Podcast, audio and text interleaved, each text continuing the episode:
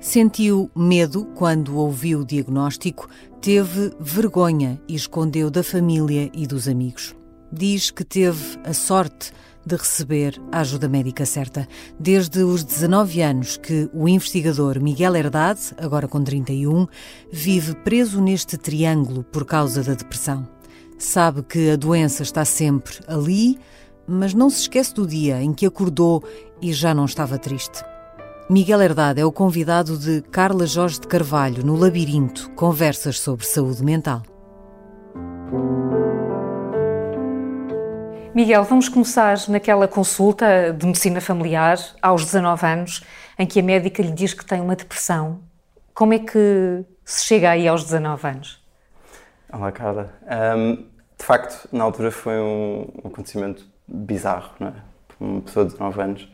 Um, eu tinha uma série, talvez, de sintomas que, que na altura levou a uma consulta de medicina geral e que, que eu jamais adivinharia que, que ia dar um diagnóstico destes. É? Tinha perdido muito peso muito rapidamente, tinha problemas a comer, tinha imensas dores de estômago, tinha, claro, ansiedade muito alta, mas que, que eu não, não percebia o que era, na verdade. Achava que estava preocupado com os sintomas físicos. Sim, e, e, e de facto dei por mim naquele consultório de uma médica de, de família, é? de medicina geral, em que ela me, disse isso, assim, frontalmente e de uma maneira muito, muito construtiva, mas Uh, de facto, é muito difícil para um, rapaz de 19 anos se quer encarar e ter a certeza sequer que está a querer perceber o que a médica lhe está a dizer.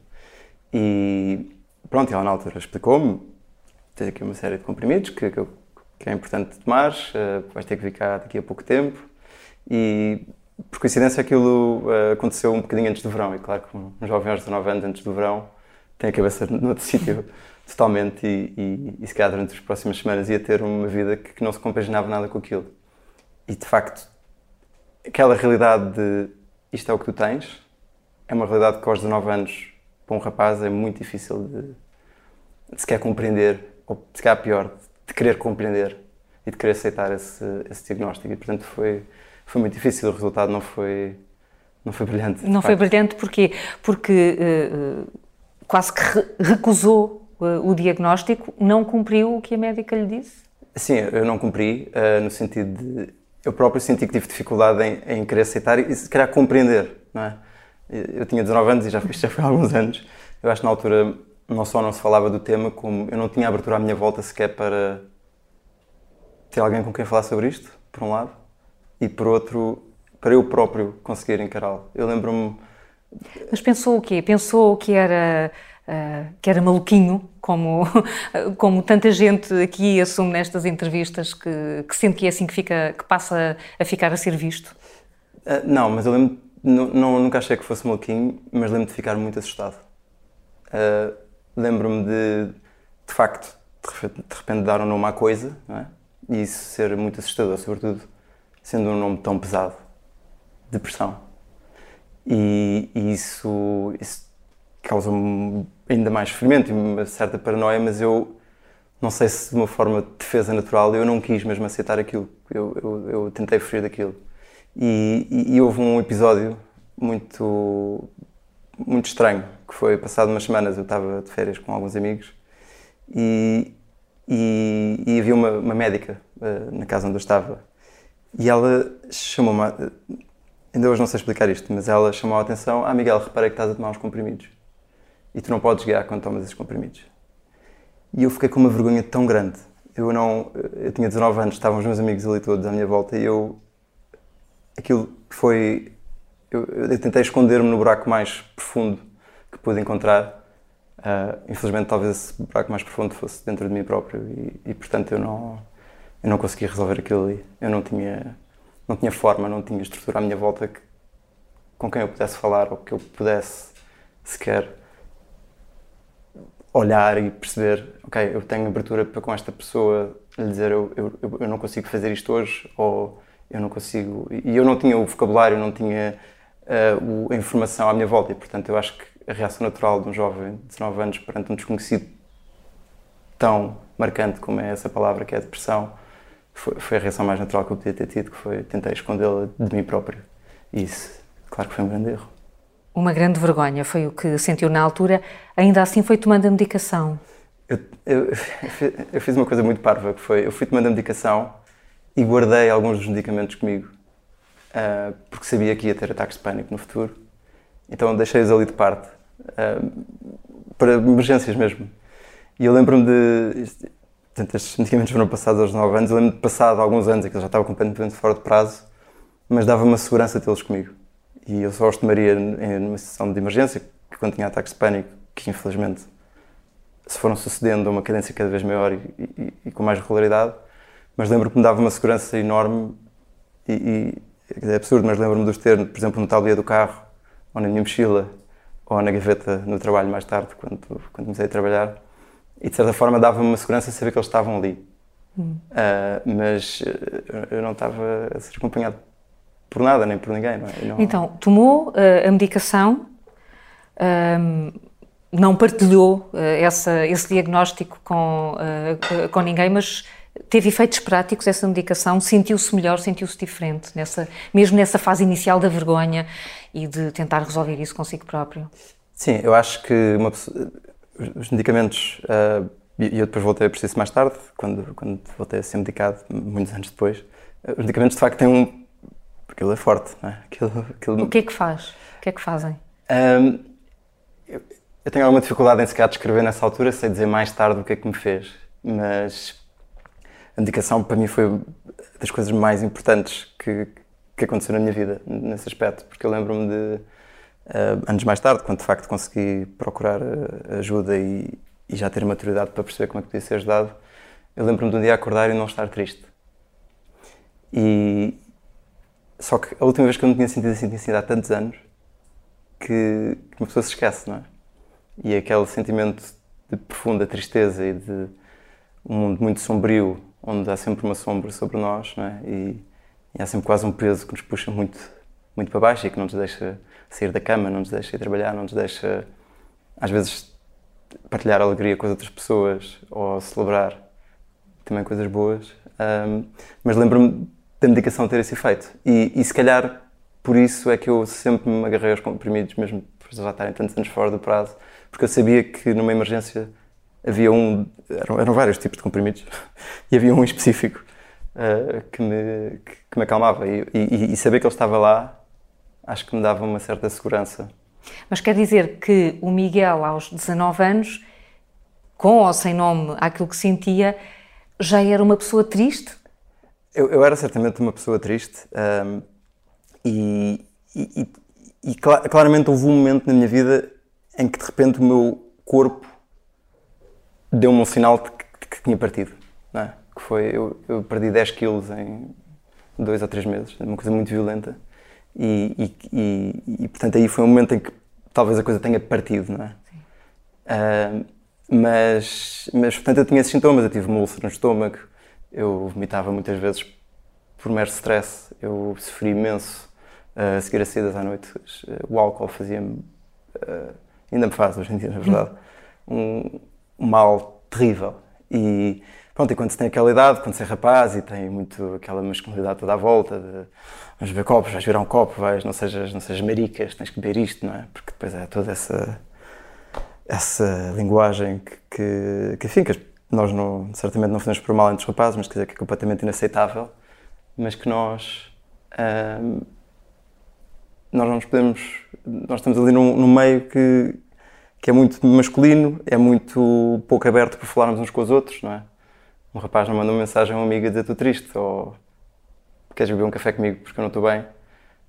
Os rapazes não fazem isso, ou pelo menos no meu tempo não faziam, espero que eu já não o façam. Diz, não diz, precisamos de falar. Não. Mas isto quer dizer, com, com a tristeza e com, essas, eh, com esses incómodos físicos todos que tinha, eh, era, era bom aluno, tinha amigos, eh, tinha uma vida social que lhe podemos chamar normal. A depressão não lhe tirou isso? Uh, não, eu, eu, tive, eu tive muita sorte, sempre tive um grupo de amigos, curiosamente, mesmo desde, desde muito pequenino, e isso de facto é uma âncora muito importante na minha vida, em especial, mas uh, outras pessoas terão outras âncoras que se calhar eu não tive, uh, seja na família, seja, sei lá, no ambiente em que vivem, porque vivem num determinado sítio da cidade, ou numa aldeia, ou o que é que seja, uh, ou por causa de uma religião, por exemplo. Uh, tantas pessoas têm as suas âncoras. Eu, de facto, tive sempre essa âncora dos meus amigos. Mas uma coisa muito difícil é que eu próprio tentei esconder a depressão de mim, não é? Portanto, eu, não, eu jamais poderia sequer considerar que eles iam ter a capacidade para, para, perceber também o que era isso, não é? Se eu próprio não tinha, eu que vivia isso, eu que estava a sofrer com isso, quanto mais as pessoas à minha volta, não é? Isso, e acha não... que as pessoas à sua volta não perceberam que não estava bem? Eu acho que nem sequer era uma expectativa justa que elas percebessem. Porque eu acho que elas podiam perceber, e eu lembro-me de, de, de, pessoas, quer na família, lembro-me de. Eu tinha uma avó muito querida que, que cheguei a ver com ela uma temporada e ela, claro que dizia aquelas coisas de isto faz, faz tudo ao contrário, quando é para estar a dormir está acordado e quando é para estar acordado está a dormir, não é? E que é uma coisa que as pessoas que têm depressão fazem muito, certamente. E, e, as pessoas não dizem isso com mal, não é? Com maldade. É uma forma de mostrar preocupação, eu acho. Digo eu, não sei. Uh, e eu acho que os amigos fazem a mesma coisa, uh, que é, ah, anda lá, não, não, vai se giro, anda no futebol, anda não sei o quê. E, e, e, fazem com a melhor das intenções, não é? E, e, portanto, eu, eu acho que não, eu não, a expectativa de de ser compreendido, eu não posso ter essa expectativa em relação aos outros se eu não tenho essa própria expectativa em relação a mim próprio, não é? Se é que me faço compreender. Eu, eu, eu escondi a depressão de mim próprio. Eu tentei fugir daquilo, eu tentei fingir que não a tinha. Porque, porque não é fácil lidar com ela, não é? E, e portanto, eu, eu não penso que seja uma perspectiva justa que os outros à minha volta tenham que a compreender quando eu próprio não consigo. Já, já disse que teve ataques de pânico. Lembra-se do primeiro? Lembra-se de algo mais marcante? Como é, que, como é que eles foram aparecendo e como é que os identificava? O primeiro foi extremamente patético, porque eu achei, que, eu achei que estava a morrer, não é? Porque é isso que se sente quando se tem um ataque de pânico, então fui para o hospital, sozinho. Uh, Aí por volta dos 19 anos? É possível. Uh, por volta da cidade. E e isso, eu fui para o hospital e, e eles estiveram lá e, e, faziam coisas e eu, eu, eu, não sabia o que se passava, não, não me lembro, na, agora não sei precisar, penso que uma, uma, pessoa amiga veio ter comigo porque estava preocupada, estás a morrer. Uh, e, e, eles mandaram-me sentar numa cadeira, eles perceberam o que, é que era. Uh, e, acho que até me explicaram. E eu, aliás, acho não, eu tenho a certeza porque eu me ficar bastante indignado, que é, não, vocês não estão a perceber, eu estou, tipo, eu não consigo respirar, eu não consigo mexer o meu corpo, eu não consigo... E e eles, não, nós percebemos o que é que tu tens e a cura é ficar aqui sentado. E, e assim foi. E, e, mas lá está, é um episódio, eu, vou para o hospital, mas aqui não há nenhum tipo de acompanhamento, não é? Não, não há forma de, de ligar isso ou de haver alguém que no passado uma semana me liga, olha, tiveste este episódio, agora se calhar vamos ter que controlar isto. Não é? Isso não acontece. O, o sistema não está preparado para isso e se calhar mesmo os nossos laços familiares e os nossos laços de amizade e, e ou mesmo nos locais de trabalho e nas escolas e tudo mais não, não estão e, e na, na, altura então não estavam mesmo todo, eu acho. Uh, não, não estão preparados para isso, não é? Acho que se tem feito um, um grande caminho desde aí, eu, eu, tenho 31 anos agora, portanto já passou algum tempo uh, e acho que hoje em dia as pessoas, aliás, estou aqui, não é? Estamos aqui. e, e, portanto, acho que se calhar hoje em dia se vai construindo um bocadinho esses, esses caminhos. Mas aí esses... não havia sequer esse mecanismo, portanto, nem, nem essa situação de achar que estava a morrer o fez uh, tomar consciência que era preciso levar mais a sério a depressão. Oh, Carla, sabe, eu sinceramente, eu, eu levei aquilo a sério. Eu, eu tinha muito medo. Muito medo. Eu não. E, e eu acho que uma pessoa tenta esconder de si próprio isto. Uh, e eu acho que eu sabia eu sabia, porque para além de me terem dito, eu, eu, sentia aquilo todos os dias, não é? Mas é como lhe digo, chega a um ponto em que passa um ano, a pessoa tem N ataques de pânico, tem N dias em que, que sair da cama parece a tarefa mais difícil do mundo. Uh, eu não consigo explicar que até hoje de todas as coisas que fiz na minha vida, que foram várias, uh, talvez nunca tenha havido nada tão difícil como algumas vezes sair da cama de manhã, quando, quando estive muito doente. E, e essa dificuldade é, é mesmo difícil de encarar, sobretudo quando não temos. quando estamos rodeados e, de imensa gente que gosta de nós e que se preocupa connosco e que olha por nós e que partilha o local de trabalho connosco e que ou com os bancos da faculdade, uh, mas que que eles próprios não têm essas ferramentas para, para lidar com isso, não é? Da mesma maneira que eu não tinha as minhas próprias ferramentas para, para saber lidar. A doença foi-se agravando então e os aumentos, de, os, os, ataques de pânico foram aumentando, a frequência, a intensidade? É, é curioso isso, porque sabe que eu acho que chega-se, pelo menos o que eu senti em relação a mim é que eu cheguei a um ponto em que aquilo era o meu normal, não é? Era aquela profunda tristeza, aquela dificuldade em comer, aquela dificuldade em. Uh, eu sabia que, que, havia determinadas situações em que o meu corpo ia reagir de uma determinada maneira e, e, eu acho que ao fim dos anos eu esqueci-me, no sentido de aquilo, aquilo é o que eu sou. Não é? e, e na verdade vai sempre continuar a ser o que eu sou. Uma pessoa tem uma depressão, eu, eu não sei se nós nos curamos, não é? Eu, tive, eu, eu digo que tive alta e digo isso, foi um dos momentos mais felizes da minha vida, o dia em que tive alta e, e certamente falaremos sobre isso, mas a depressão, acho que era o Winston Churchill que dizia, acho que isto é mentira, mas é uma daquelas histórias que é boa contar, que ele dizia uh, I have a black dog and he's always with me. Ou seja, eu tenho um cão preto, ele, ele está sempre ali. E, eu sinto ainda hoje que a depressão está sempre ali. É? e, e, isto porque de facto passa a ser um bocadinho do que nós somos, da mesma maneira que, que alguns traumas que nós tínhamos tido quando éramos mais novos, ou uh, não é? as situações que nós vivemos enquanto crescemos, as pessoas com quem nos damos, acabam por marcar aquilo que nós somos. Eu, eu não sinto que seja uma pessoa errada ou, ou, ou, não normal por ter tido ou por ter uma depressão. Eu acho que as pessoas que têm depressão não são pessoas. São pessoas normais. Aquilo é o que elas são. É? São, são pessoas normais, são pessoas que têm um problema que se, felizmente se pode resolver muitas vezes, como foi o meu caso. Uh, e, e, e, portanto aquilo fazia parte do que eu era, mas a verdade é que, como lhe estava a dizer, foi-se tornando normal os ataques de pânico. E eu, eu às tantas já sabia, ah, eu se fizer isto, já sei o que é que vai acontecer a seguir.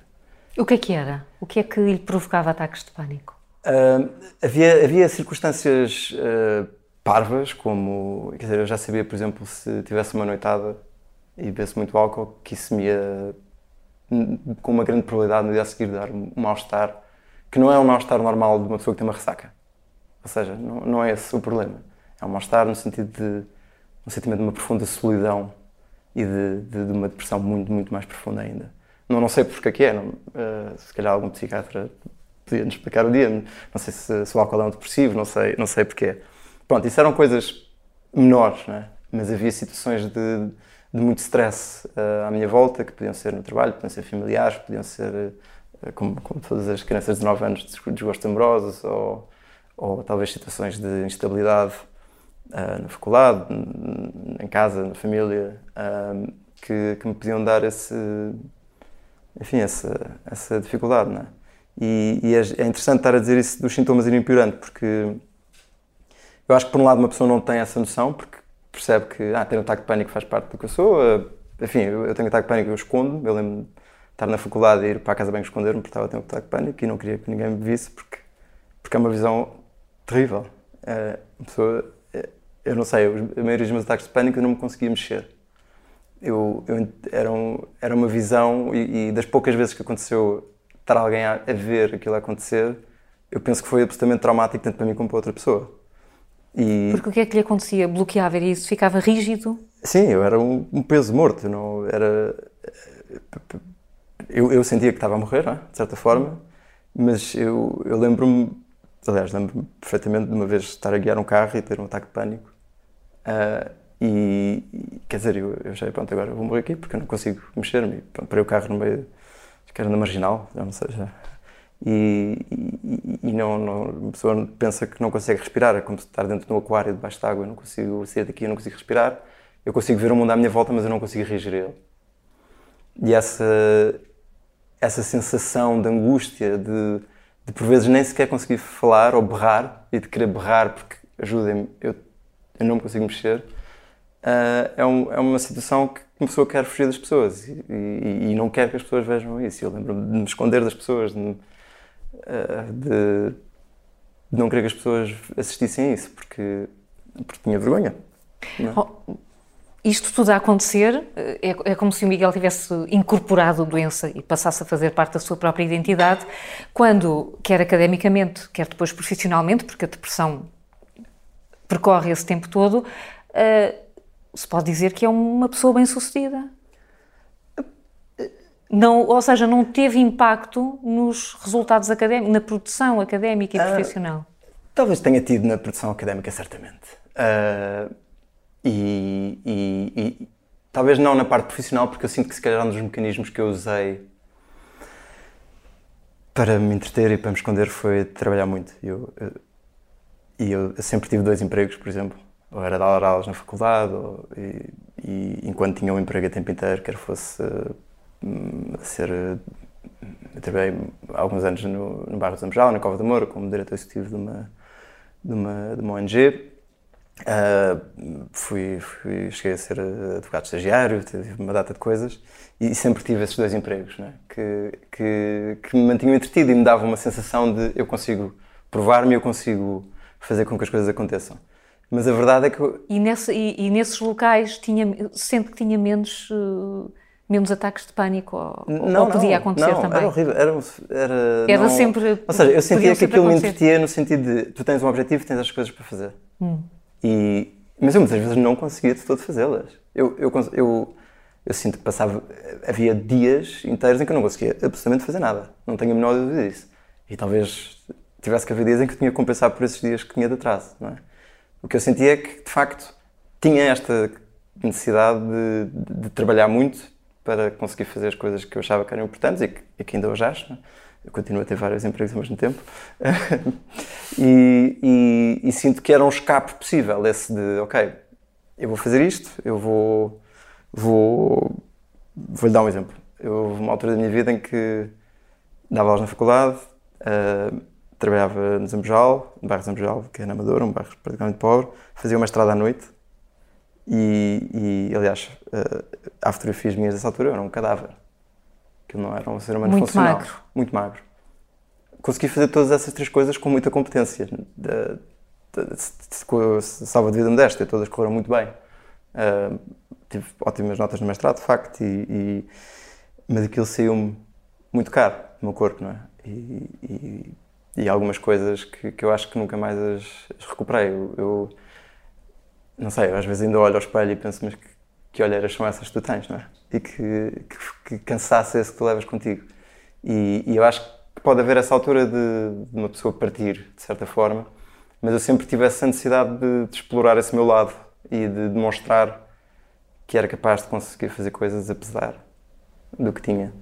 E, e sim, acho que fui conseguindo fazê-las, mas, mas é muito custo. É muito pessoal custo. também, não é? Quanto tempo é que está a aguentar esta situação até que tem um clique para pedir uhum. ajuda? Quantos anos passaram? Porque estamos a falar de uma doença que começa aos 19, mas que vai até aos 27 anos. Exatamente. É muito tempo, foi muito tempo de sofrimento.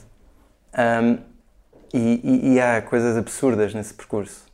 Uh, eu lembro-me de, de, como estava a dizer, de, dos sintomas irem piorando, lembro que às tantas, uh, a minha namorada, com quem vou casar, aliás, uh, que, que apanhou o fim desse, desse meu percurso, eu tinha tremores nas mãos de tal forma, não eram tremores assim, eram tremores assim, que, que este, este, está doente, não é? E, e, e é extraordinário porque eu tinha tremores nas mãos, uh, incontroláveis, uh, e eu nem nessa altura sequer ponderei que esses tremores podiam ser por causa da minha depressão. Eu estive num neuro, não sei, que, não sei, uma data de médicos, fazia ataques e entrar naquelas máquinas. Aliás, tive um ataque de pânico dentro de uma dessas máquinas, porque aquilo é terrível.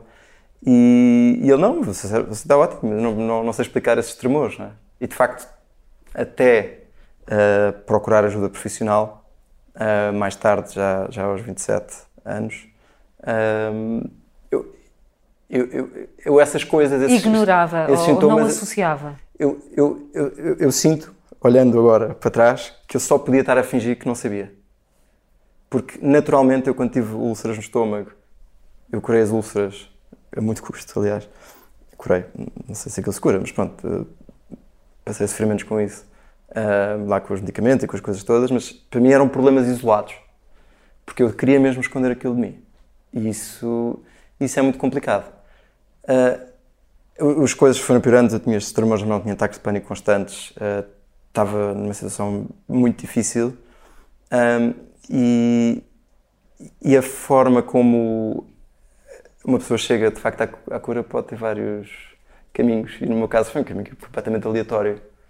Uh, completamente aleatório. Eu, eu, eu lembro-me, fui, fui visitar, fui casa da minha mãe, visitá-la, e havia lá um livro de um autor espanhol, que não, nem sei o nome, mas que o, que o livro, o título é só A Depressão. É um livro com uma capa azul e tem assim um, o que eu penso ser um rapaz assim a espreitar por entre duas fissuras. Eu pensei, ah, curioso, um livro sobre depressão, e depois vi tradução e dizia o nome do tradutor, que é um, um amigo meu uh, mais velho, que é médico. Eu pensei, ah, vou-lhe mandar uma mensagem, vou dizer, olha, não sabia que tinhas traduzido este livro, e folhei o livro. E uma das coisas que dizia no livro é, era precisamente aquilo que eu lhe estava a contar ao início, que é o erro, um dos erros mais comuns das pessoas à volta de, quem tem depressão é precisamente dizer não consegues sair da cama, mas porquê? Sai, está um dia tão bonito. Não consegues trabalhar? Não, claro que consegues, anda a trabalhar. Não consegues jantar fora connosco? Não, mas anda e vem. E, e o livro explicava isso e eu, de repente, aquilo abriu-se luz. E eu pensei, é exatamente isto que eu tenho. E a minha sorte foi que precisamente o tradutor era meu amigo e foi ele que me disse Miguel, mas tu sentes isso, eu ajudo-te. E foi ele que me apresentou ao psiquiatra, que, que mais tarde me veio a salvar, não é? E com, com toda essa medicação. E, portanto, eu, eu acho que houve essa parte do acaso, houve essa parte também de uma angústia enorme que, que se ia, como a cara disse, agravando, de maneiras diferentes e com coisas diferentes. Mas houve uma sorte enorme que eu tive na vida, uh, houve várias sortes enormes que tive na vida, mas houve este acaso, que foi ter acesso a uma pessoa que era médica e que me pôde ajudar e pôde me pôr em contato com um psiquiatra que, que, no fundo me salvou. Ou seja, oito anos depois desse primeiro diagnóstico, uhum. dessa consulta quase de rotina uh, no, médico de família, uh, começa a valorizar esse diagnóstico da, da depressão. Uhum. Marca consulta com esse médico, com, mais uhum. uma vez, com a âncora de um amigo. Exatamente. E, e aqui, quer dizer, há imensas Repare, eu tenho isto muito claro na minha cabeça, que a nossa vida é marcada por imensos acasos, não é? Ninguém escolhe, ninguém escolhe o sítio onde nasce, ninguém escolhe a quantidade de dinheiro que tem, ninguém escolhe uh, o seu género, ninguém, uh, quer dizer, uh, ninguém escolhe a cor de pele, ninguém escolhe... Calhou, não é? Calhou nascer em Portugal, podia ter nascido em Marrocos ou na Arábia Saudita. E, e a mim calhou-me ter nascido num meio muito privilegiado, que me dá acesso a este tipo de pessoas que são médicas e que depois são amigos do psiquiatra, Uh, Calhou-me ter essas facilidades na vida que me deram acesso a, por exemplo, ir para a universidade, que é uma coisa que na altura a maioria das pessoas não iam para a universidade, de todo. Hoje em dia já, já quase que vão, mas uh, deu-me, portanto, a oportunidade de ter empregos e de, e de poder pagar contas de psiquiatra, que é uma coisa que não está ao acesso de todos, de todo, que está ao acesso de todos, não é? E, portanto, eu, eu vou acumulando estas sortes, não é? Que me permitem enfrentar isto, mas a maioria das pessoas jamais teria o poder, a capacidade e, e, e este contexto, seja socioeconómico, seja de uh, capital social, não é? as pessoas que eu conheço e, e, não sei o que mais que, que o permitam fazer isso, não é? Eu, Antes da conta do médico. Antes da conta do médico, Antes da conta do médico. Essa primeira consulta, como é que foi? Uh, vai para lá uh, com uma atitude completamente diferente já de quem acredita que tem, que tem mesmo uma depressão, que tem aqui um problema. Uh, Isso também terá facilitado esse primeiro contacto? Eu, eu, eu, penso que fui para lá com, com a angústia grande que levava e com ver sintomas a, a piorarem. E, e com a validação do amigo que diz, não, eu, não há problema, vamos marcar uma consulta de psiquiatra porque isto resolve-se. E esse é de repente um, uma esperança não é? que, que nos dão, e é uma boia que nos lançam que, que de facto nos permite um, ir à luta. E essa primeira consulta de psiquiatra eh, foi fascinante, porque ele era uma pessoa extraordinária. Um, disse, então, disse, então agora explique-me. E eu contei-lhe a história toda da minha vida uh, o que é que tinha corrido mal, que foram muitas coisas, por circunstâncias uh, uh, familiares, por circunstâncias de saúde, por circunstâncias absolutamente também aleatórias, muitas delas. Um, ele disse uma coisa que, eu, que me deu imensa esperança, que foi, ah, e você não acha normal sentir-se assim depois de tudo o que me contou? E eu, essa validação de... Eu contei a história da minha vida a um, a um estranho, e ele dizer-me, bolas, com isso tudo que me contaste, seria estranho se não tivesse assim nesse estado, não é? E, e essa validação de, espera, este sentimento que eu tenho é válido, isto que eu estou a sentir é válido e é verdadeiro, é muito liberatório, não é? Sobretudo quando se chega ao fim da consulta e diz, ok, agora vamos fazer um plano para tratar isto, porque isto é tratável. É de, quer dizer, é, é uma sensação que uma pessoa nunca mais esquece. Eu, a comparação que poderia fazer, eu, e, e, faço isto com o disclaimer que eu sou, eu sou ateu, mas lembro-me que quando andávamos na escola e, fiz a primeira comunhão, havia aquela coisa de se confessar a primeira vez e nunca me esquecer da liberdade de espírito que isso dava. Eu lembro de estarmos todos a sair da comunhão aos saltos e não sei o quê. E eu, eu lembro-me de sair desse consultório e ter exatamente a mesma sensação. E de pensar que, que bom eu vou-me conseguir curar. Claro que a cura não foi imediata e, e a, a, terapia demorou o seu tempo a fazer e, e foi muito difícil. A terapia é muito difícil, é muito duro, exige muita força, exige muita determinação, mas poder ter a esperança de que se pode ter um dia melhor e de que o que eu sinto é válido é único. E, e eu acho que é isso que nos. Pelo menos a mim foi isso que me pôde levar à cura. Pode-se dizer então que foi nesse. Eh, ao fim dessa primeira consulta que perdeu finalmente a vergonha de enfrentar uma depressão? Não, não. Não? Não, não. Ainda manteve? Sim. Ainda não conseguiu contar nessa altura Repare, a, eu... a ninguém ou quase ninguém? Sim, eu acho que contei muito pouca gente. E, e, e, não é fácil falar sobre estas coisas, como, como o Carlos sabe. Uh, e, e, também eu sinto que não é fácil para outras pessoas ouvirem-nos. Eu sinto que as pessoas têm medo, como eu acho que é natural. E, lembro-me, a primeira vez que tentei uma aproximação, a, eu tive uma depressão e fiz isto, as pessoas ficarem muito incomodadas no sentido de eu não sei sequer o que dizer a este, este rapaz, não é? Porque, porque, as pessoas não têm essa. Nós não ensinamos as pessoas a lidarem com, com estes problemas, não é? Nós, nós podemos ensinar as pessoas a lidar com, com alguns problemas de saúde, mas estes problemas ainda são muito difíceis das pessoas o encararem. Quer dizer, e, e, portanto é difícil encontrar essas, essas pontes e essas, essa, essa frontalidade de dizer eu tive isto. E depois eu acho. Quando conta, ou quando tentou contar alguém, o que é que esperava que fosse a resposta? Porque isso é realmente uma perspectiva também, também nova. Uh...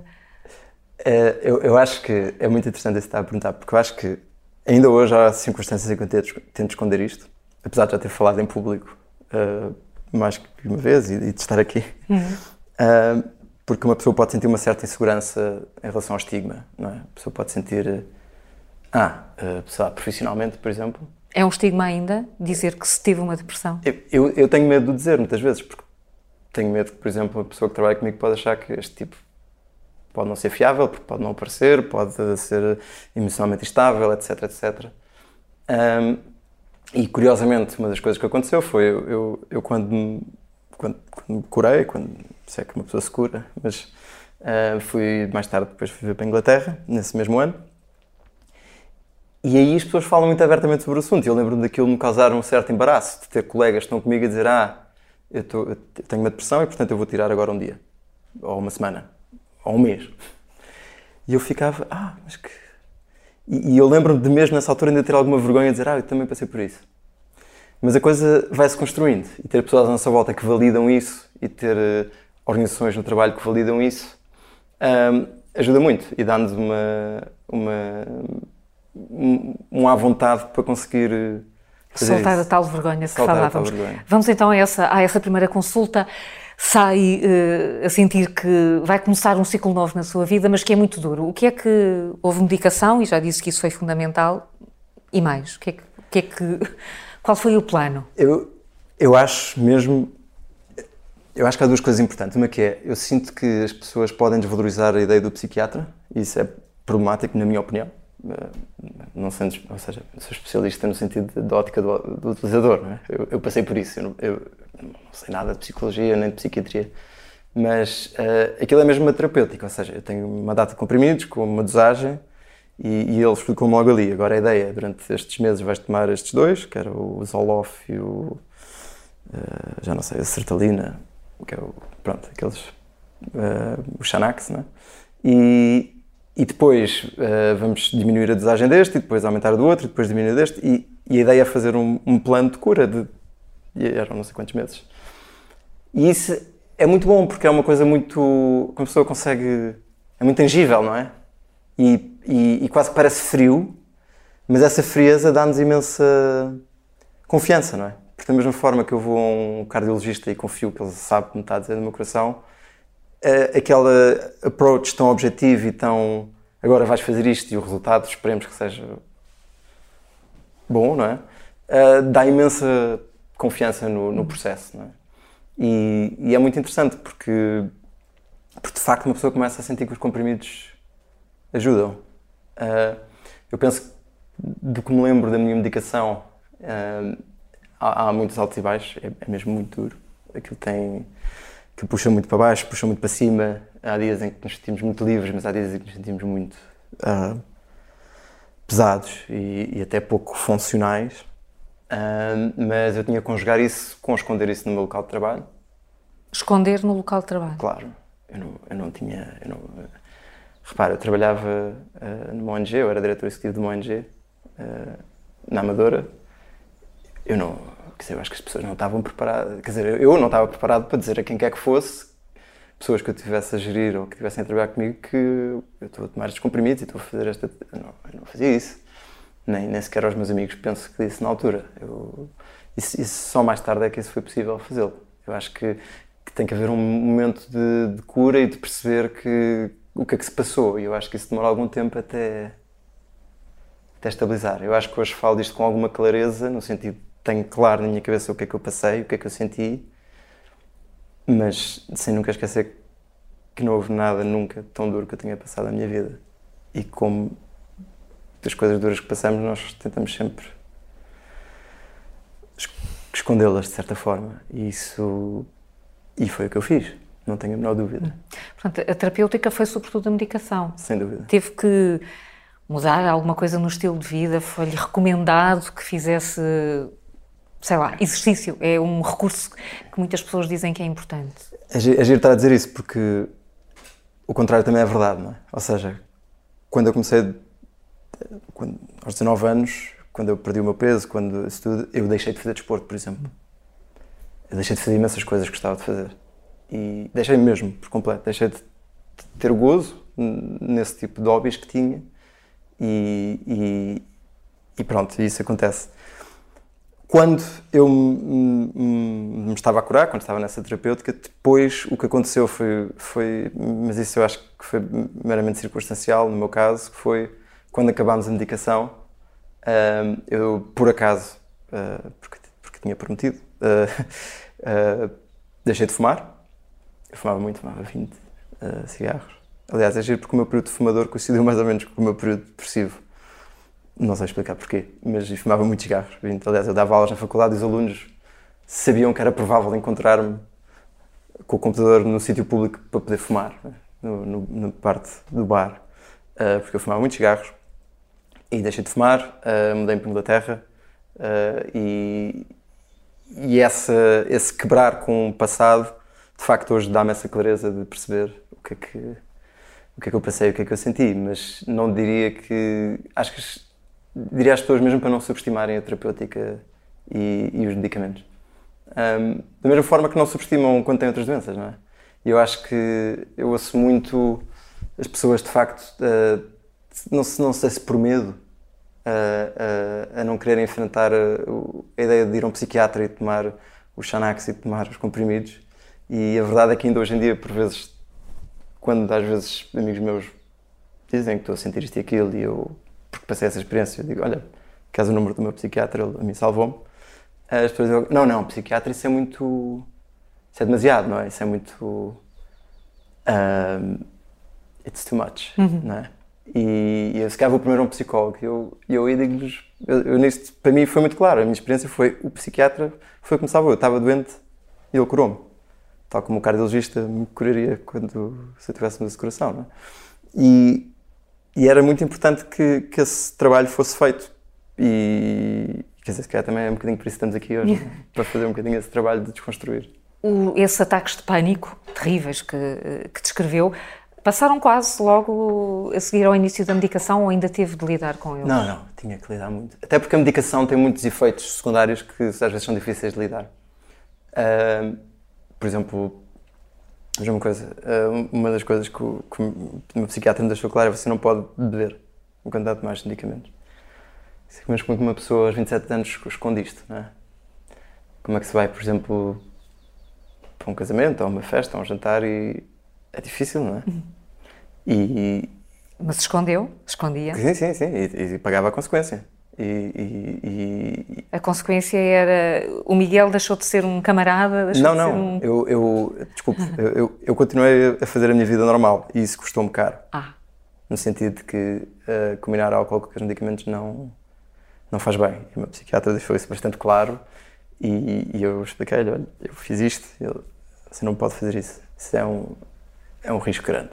E, foi, e sentia-se no meu corpo. E o corpo, e, e é muito interessante porque isto é físico. É um, tanto como o sofrimento é físico, também a cura é física. E, e, e não está aqui na minha cabeça, está aqui, há um peso no estômago, há um peso aqui, no, no centro de mim, há um peso. E, e esse peso que nos amarra à cama é um peso físico, não é um peso mental. Não é? É um, parece que tenho alguma coisa sempre na minha garganta que me, me impede de, de ir mais longe, de falar, de, de pensar direito, não é? E, e, e, portanto a cura também é um bocadinho por aí, não é? A pessoa vai sentindo esses, esses sintomas, esses, essas cordas que nos prendem a, a deslaçar um bocadinho. E de facto, culminou num dia que eu nunca me esqueci, que foi um dia que eu acordei e não estava triste. E, e, e passado, seja, foi um dia, eu lembro perfeitamente de estar a acordar e dizer eu não estou triste. Aliás, eu tinha um flatmate na altura e eu lembro que nesse dia ele estava, estás tão bem disposto eh, e já não me lembro o que é que fizemos, mas tivemos um dia fantástico. E, e claro que houve dias a seguirem que não foram assim. E, e- e não é uma curva em que nós vamos sempre melhorando dia para dia, não é? se não, se não acontece dessa forma, infelizmente. É uma luta dura e, que precisa de muita vontade. E precisa de termos a capacidade para, à nossa volta do, do contexto em que nós estamos eh, para fazer essa luta. E infelizmente eu não tenho a certeza que toda a gente tenha tido a sorte que eu tive.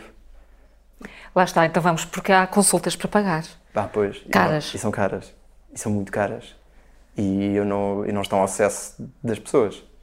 E, e sabe, é particularmente perverso, porque ah, eu, eu tive, como lhe disse, tive estas duas sortes, que é, um, tinha dois trabalhos bons, lá está, porque tive a sorte de nascer no meio que me permitiu andar à universidade e, e, portanto, ter ordenados mais altos, tão simples quanto isso, eu sou um privilegiado, não é? Tive esse privilégio também de conhecer quem me apresentasse ao psiquiatra, que é uma coisa que as pessoas não têm. Eu, eu, eu conhecia muitas pessoas que nunca tinham conhecido ninguém sequer licenciado, quanto mais um médico, não é? Isso, isso existe. Aliás, infelizmente em Portugal existe demais, não é? Portugal tem um problema muito grande de pobreza e também um problema muito grande de pobreza infantil. E, e portanto, essa sorte é mesmo uma sorte, não é uma coisa que esteja acessível a todos. A maioria das pessoas não tem dinheiro para pagar um psiquiatra, como é óbvio. Não tem. E, e- e o mais perverso disto tudo é que nós sabemos que os problemas de saúde mental têm uma prevalência maior em famílias de rendimentos mais baixos. Não é? eu, não, eu não sei, em Portugal imagino que haja coisas semelhantes, mas eu sei que em Inglaterra, onde eu vivo, as pessoas que estão nos 20% mais pobres têm o dobro da probabilidade de desenvolver problemas de saúde mental do que as pessoas que estão no, no- nos rendimentos médios. Não é? E portanto tem essa coisa mais perversa, que é aqueles que têm mais probabilidade de desenvolver este problema de saúde mental, são aqueles que também têm menos acesso. E mais dificuldade em, em pagá-los. Claro, e isso, isso é inaceitável. Ah, e, e, quer dizer, é uma coisa que eu acho que nós todos tínhamos o dever coletivo de, de- de reparar esse, esse dano, não é? Porque eh, poder-nos curar de uma doença destas tão horrível e tão profunda não pode ser um, um privilégio. Tem que estar acessível a todos. E não está. E não está. E não está.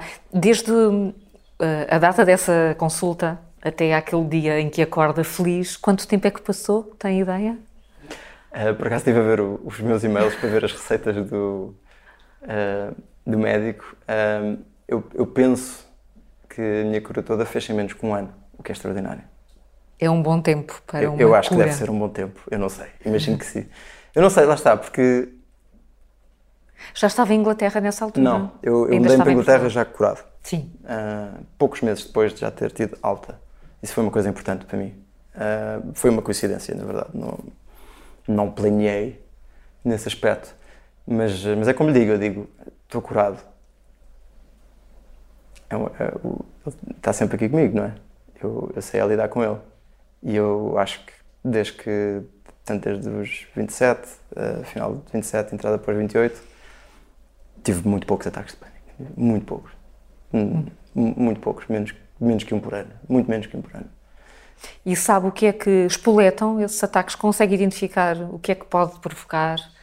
Consegue antecipá-los, perceber o que é que vai acontecer? Uhum. Consigo.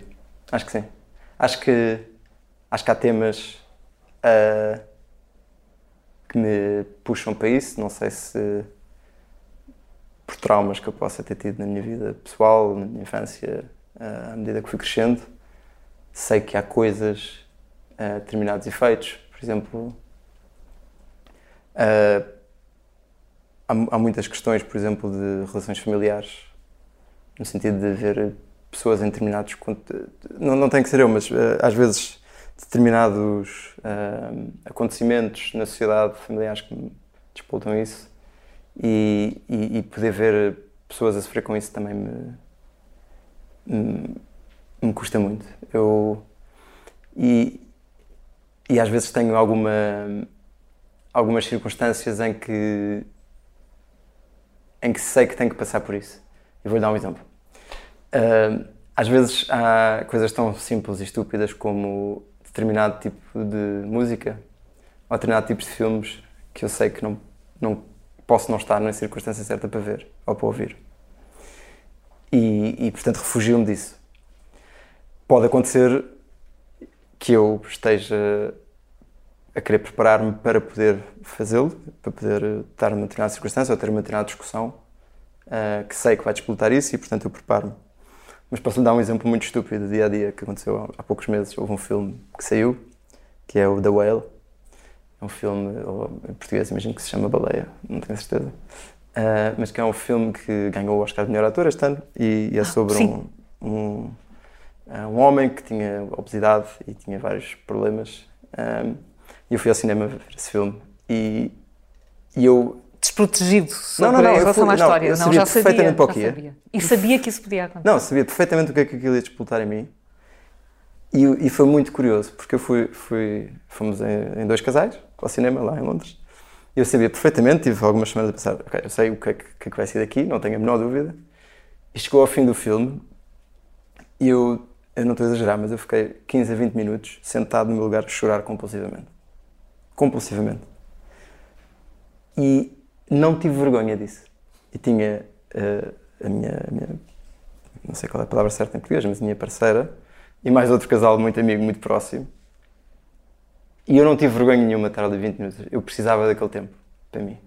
Isso para mim é uma grande conquista, poder fazer isso. Sem vergonha nenhuma. Eu estive lá 20 minutos, eh, mas a chorar compulsivamente.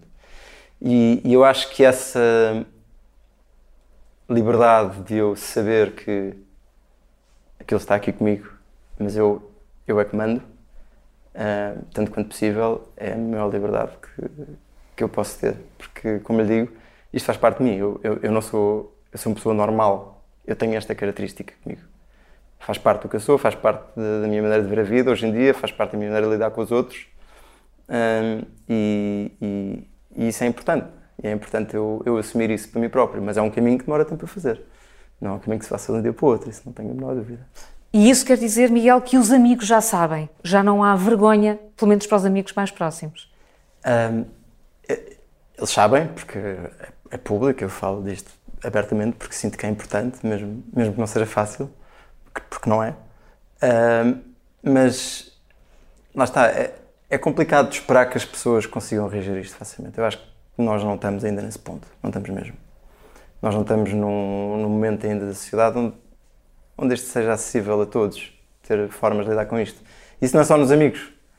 Eu acho que as empresas não estão preparadas para isto. As, uh, as escolas, não, as escolas não estão preparadas para isto. Mas não estão preparadas, eu não, não estou a atacar as escolas, nem os professores. Mas quer dizer, os professores e os profissionais que estão na escola nasceram ou na minha geração ou numa geração anterior, não é? Eles próprios também não têm essas ferramentas. Não tem. E, e, e, nós não podemos estar à espera que as pessoas compreendam uma coisa sobre a qual não lhes foi dado a falar. Uh, e, e, pelo contrário, se calhar uma coisa que durante muitos anos foi escondida, não é? Porque a depressão não é uma coisa nova, uh, de todo, não é?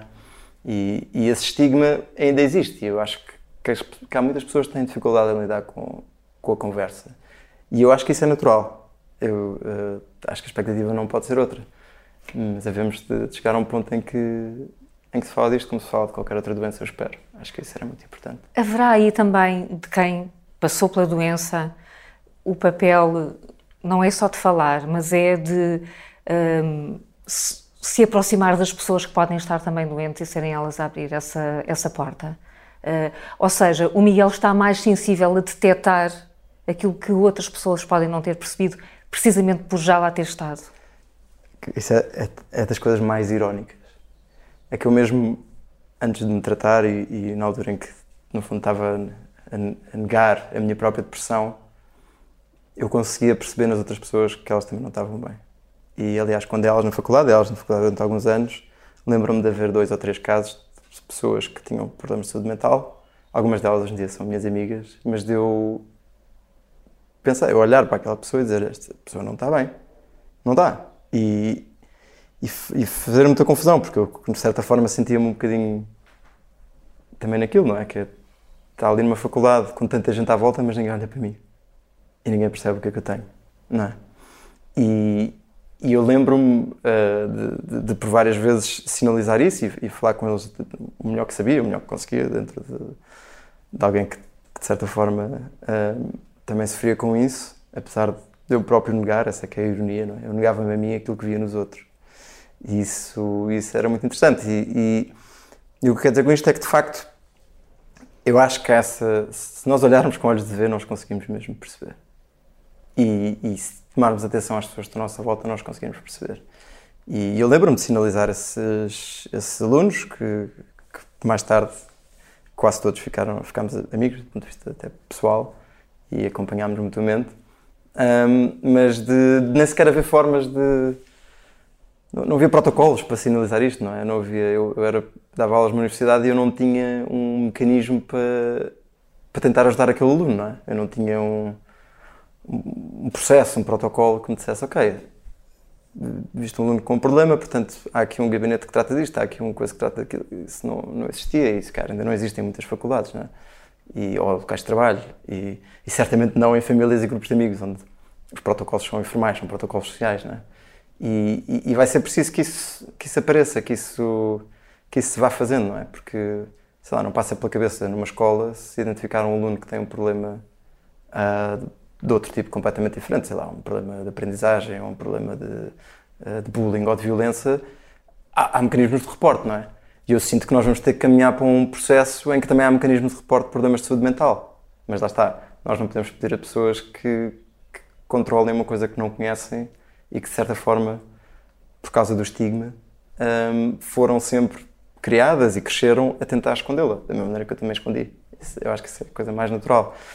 E, e, e portanto, sim, é, é, muito curiosa essa sua pergunta, porque eu consegui identificar noutros aquilo que estava a tentar esconder de mim próprio. E isso é de uma ironia fina, uh, brutal. Brutal. Miguel, muito obrigada. Eu que agradeço, Carla. Obrigado.